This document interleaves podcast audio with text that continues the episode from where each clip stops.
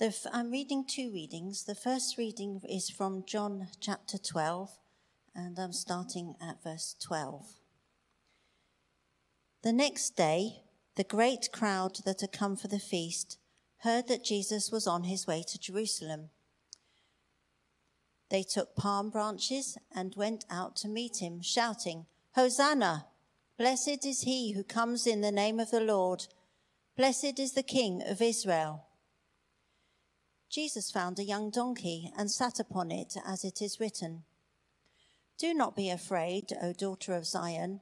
See, your king is coming, seated on a donkey's colt.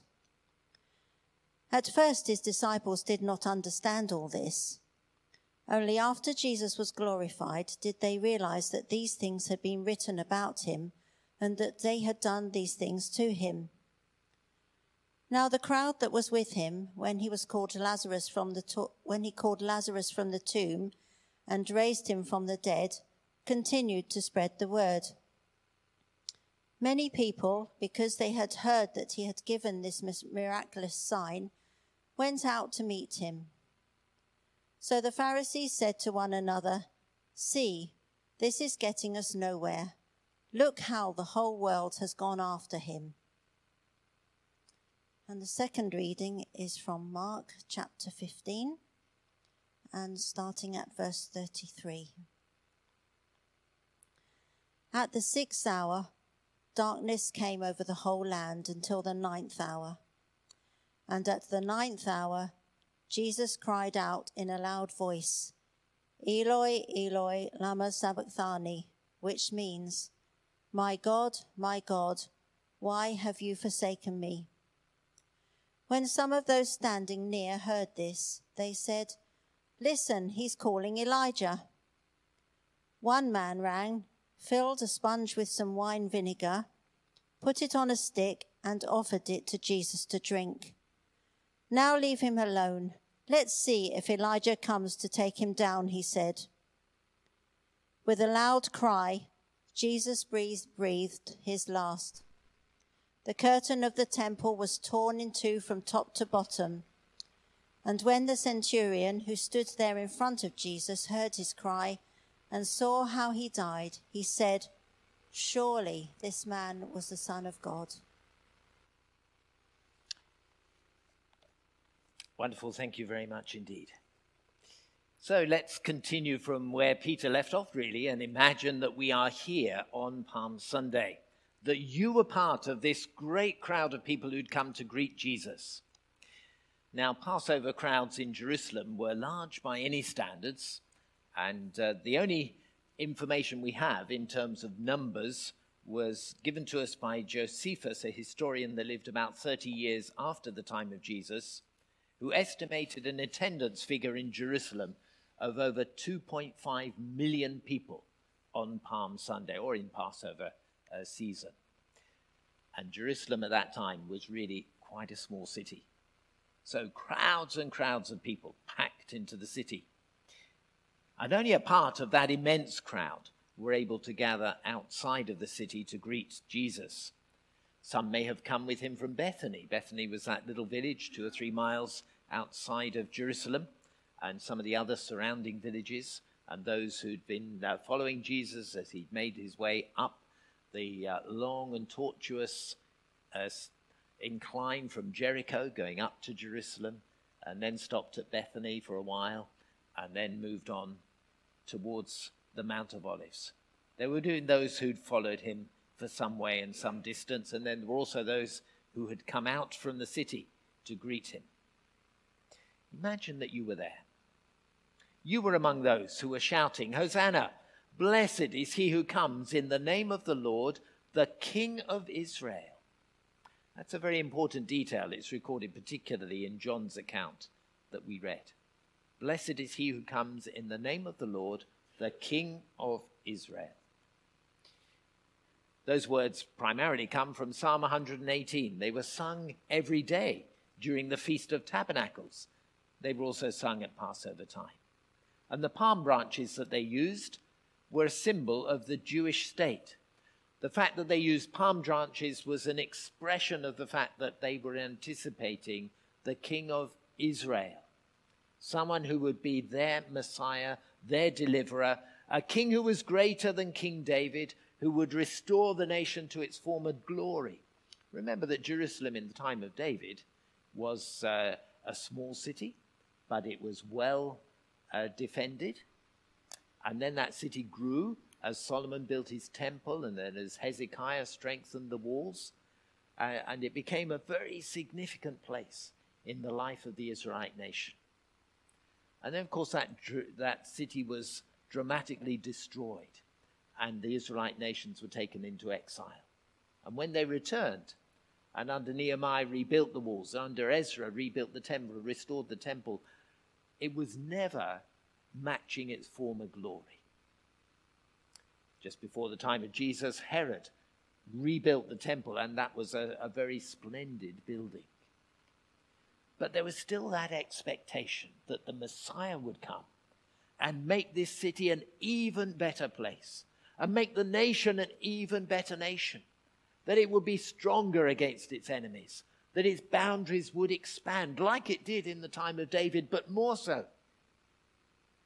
The borders of the nation would stretch far and wide, and all threats to the stability of the people of Israel would be kept at a distance. A huge political expectation, if you like, of a king whose kingdom would be greater than anything that has gone before. Now, word had got out that the king was coming, and you were waiting for this great moment. As the procession passed over the top of Mount Olives and began to descend towards the Kidron Valley, ready to cross over and make a grand entry into Jerusalem itself. You were anticipating this great king, dressed in royal attire, riding on a war horse or maybe in a chariot pulled by several horses, surrounded by a military escort of some kind. The king was coming. The Messiah was coming. The rule of David would return and increase. Then there was the eye opening moment. As the procession peeked over the top of Mount of Olives, and began to descend down the hill. And as you were waiting for this great moment, Jesus came in plain clothes, riding on a donkey. What an eye opening moment that was! Nothing could have prepared you for that view. Of course, you didn't know that a little while before Jesus had spoken to two of his disciples and sent them to Bethphage and Bethany, where they would find a young colt that nobody had ridden on, that they should bring it to Jesus, saying to anyone who asks, The Lord needs it. Matthew, Mark, and Luke all write about that in their Gospels. But of course, that writing came out later on. You were there as part of the crowd. You didn't know all of that all you saw was Jesus riding on the donkey. Just possible that it might have triggered a memory for you of the words of Zechariah in the Old Testament, that prophecy in Zechariah 9 Rejoice greatly, daughter Zion. Shout, daughter Jerusalem. See, your king comes to you, righteous and victorious, lowly, and riding on a donkey on a colt, the foal of a donkey. I will take away the chariots from Ephraim, says the Lord, and the war horses from Jerusalem, and the battle bow will be broken. He will proclaim peace to the nations. His rule will extend from sea to sea, from the river to the ends of the earth. That's what Zechariah said many years previously. Just possible that the sight of Jesus on the donkey might have triggered that memory and something began to fall into place. Jesus had met with similar nationalistic expectations some while earlier when he was in Galilee, particularly after the feeding of the miracle of the 5,000, where so many people had, had got food and there was a huge build-up of excitement again. And in John chapter 6 and verse 15, we read, we read these words that when Jesus realized, after that miracle, that they were about to come and take him by force, to make him king, he withdrew to the mountain by himself. It's almost as if the pressure was beginning to build up and the expectation, the wrong expectation, was beginning to grow. And Jesus just slipped away quietly. But this time, there was no room to withdraw, but rather to powerfully and to dramatically present himself as a king who was a servant. A king who was a servant. This is Jesus. And this is the eye opening moment to discover who he really is the king who is a servant. Jesus deliberately and powerfully takes away the military and political expectation around his rule and instead declares that his kingship would be a rule of peace, of gentleness, of universal tolerance. Nothing could be further from the crowd's expectation of the Messiah. But this was no ordinary person. A king he is indeed, but with a very different kind of kingship. And one of the very powerful themes that remains with us in the Easter story is that Jesus remained utterly in control throughout those days. He never relinquished that kingship. Terrible things were happening to him, and it was a deeply dark and painful time, but he remained the true servant king who'd come from his Father in heaven, who was about to bring about a remarkable salvation for the world. So, there on the slopes of the Mount of Olives came this immense, eye opening moment as Jesus rode on a donkey. And that entry into Jerusalem spoke so powerfully. Spoke in many different ways. I think, in particular, it spoke of Jesus as the King of Peace that his ways are of mercy and gentleness and forgiveness. Zechariah's prophecy begins with the words, Do not be afraid. Words echoed so many times in the life of Jesus that his perfect love casts out all fear. He's the King of peace. It spoke also of the fact that he was the King of the whole world.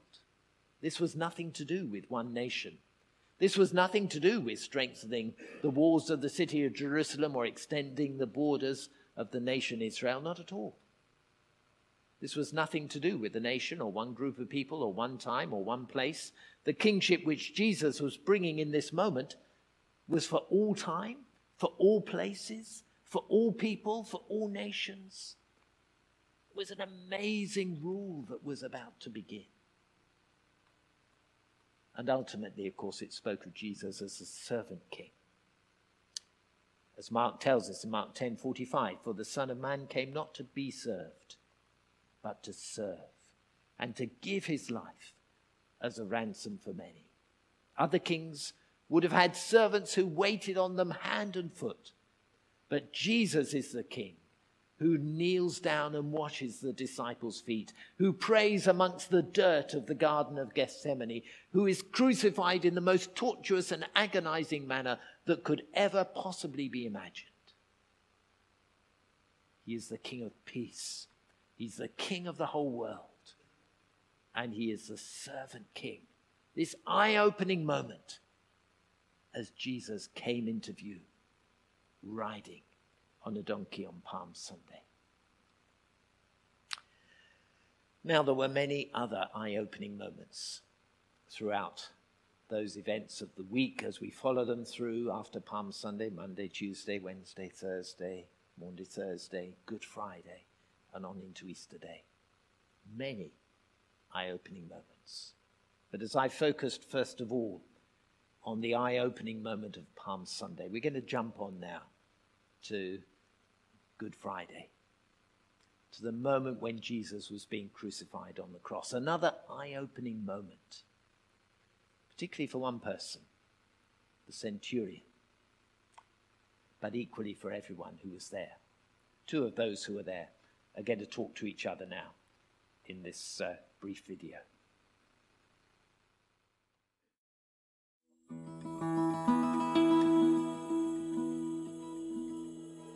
I crucified Jesus.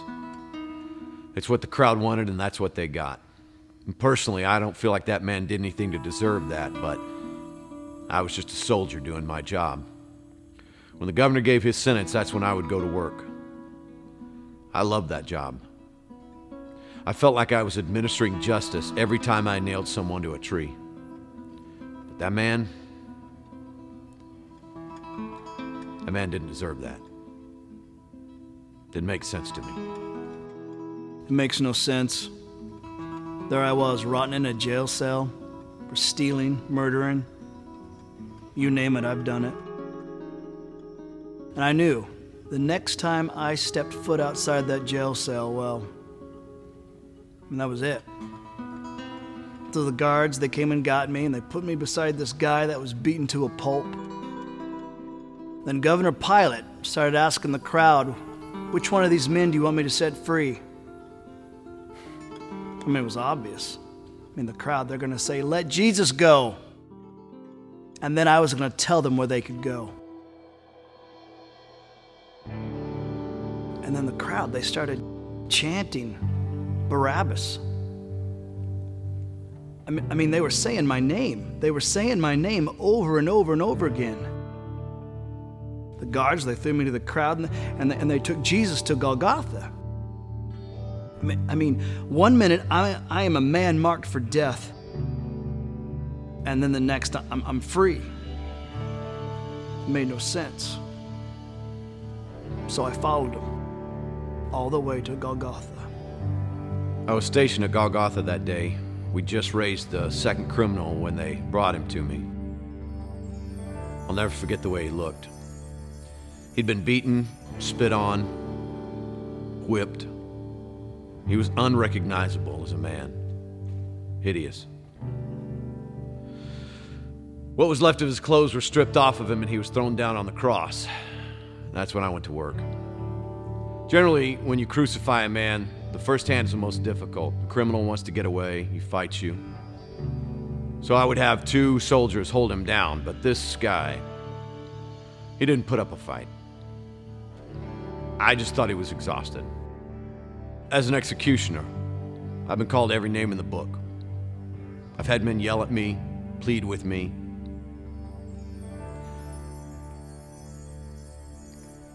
But I wasn't prepared for that. He looked at us. He looked at me. And he said, Father, forgive them. They don't know what they're doing. He forgave me. Forgive them. He said, Forgive them. Who is he? Forgive. It Should have been me up there. I was the one that was supposed to be hanging on that cross. He took my place. Then I looked up, and I remember he took a uh, deep, agonizing breath, and he said, It is finished. And then he died. Surely, this man was the Son of God.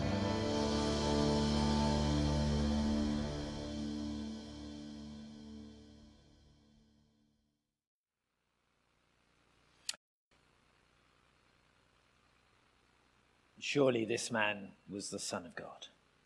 This time the revelation was not so much about the nature of his work as king, but the essence of his being as God.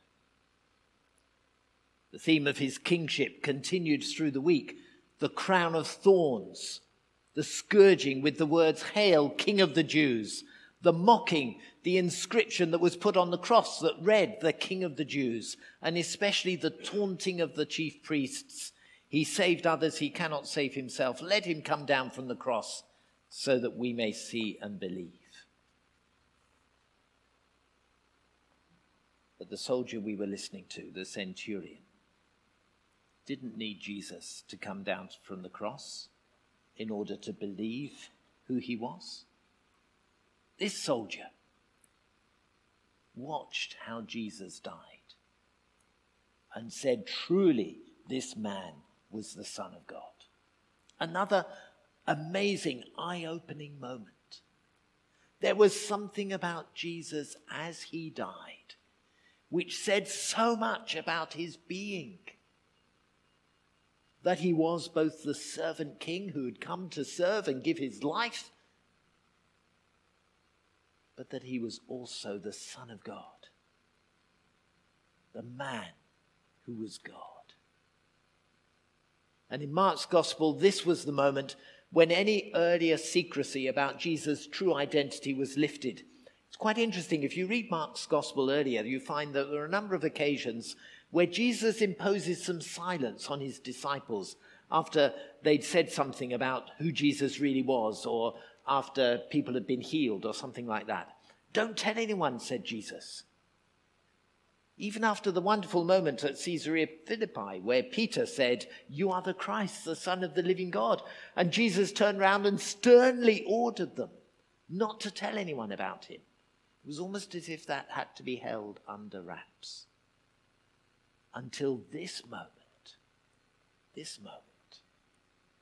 Because Jesus wanted his real identity to be understood at the moment when he died. It was in his sacrifice that his true identity came alive, that he actually was God himself. And it was this eye opening moment for the centurion that made all the difference. Now at the cross, there was no need to hide the true identity of Jesus. It was clear for all to see that he was in every way a man, but he was also in every way God. Not partly man and partly God, but fully man and fully God. The Apostle Paul writes about it later on, Colossians 1 19, 20. In him all the fullness of God was pleased to dwell, and through him to reconcile to himself all things whether on earth or in heaven, making peace through the blood of his cross. And 2 Corinthians 5:19 God was in Christ reconciling the world to himself. God was in Christ. That eye-opening moment for the centurion brings us to the heart of the gospel. That through that immense human pain and suffering, that was actually happening there at Golgotha. As Jesus struggled for breath, as he cried out in absolute human agony, through this, there was a greater work being done. God Himself was there. Jesus, the servant king and the Son of God, gave His life so that we might be forgiven and today might live in the newness of life as his disciples right now. Two of many eye opening moments in the gospel story. As Jesus rode on a donkey in Palm Sunday, and as he gave his life on the cross on Good Friday. What about your eye opening moment this morning? I wonder, have you really discovered who Jesus is? Maybe some of you listening here in the building, some of you listening online, and you've known a lot about Jesus on and off over the years. But have you really discovered who he is? The servant king, the Son of God, the Savior of the world. Have you ever completely handed over your life to Jesus? Will you look again at Jesus this Easter and have that eye opening moment? See who he really is. But then, for many of us who have known and served Jesus, we come to this moment and we have to be challenged this morning. I have to be challenged that if he is king, And he never gave up his kingship as he demonstrated it in such a different way all the way through. If he is king, then your life and my life needs to come under his rule. It's a rule of love, of peace, and of hope, but it is still a kingdom to which you and I belong, and one in which you and I are called to serve. Jesus never questioned the title king, he always accepted it. That is who he is right now. We stand before the King of Kings who seeks our love, our loyalty, our devotion, our commitment. And if he is God, then his message of salvation is essential to the whole world. The secrecy is over. There is no hiding Jesus' true identity. This is who he is. On Palm Sunday, the Pharisees despairingly said to one another, Look, the whole world has gone after him. In one sense, that is true. The whole world has gone after him. There are people in every con- continent, millions and millions of them across the world, a significant percentage of the whole global population who call themselves Christian. The message of Jesus has gone out. The world has gone after him. And yet, in another sense, the world around us ignores him. pretending that they can do life better without him. But Jesus is God, and Jesus is King. And to ignore him is a fatal error. You cannot do life better without him. You can only do life well with him, trusting him, acknowledging him to be king. We need to be in that place. And we need to help those who are around us to recognize Jesus as who he is the servant king and the Son of God.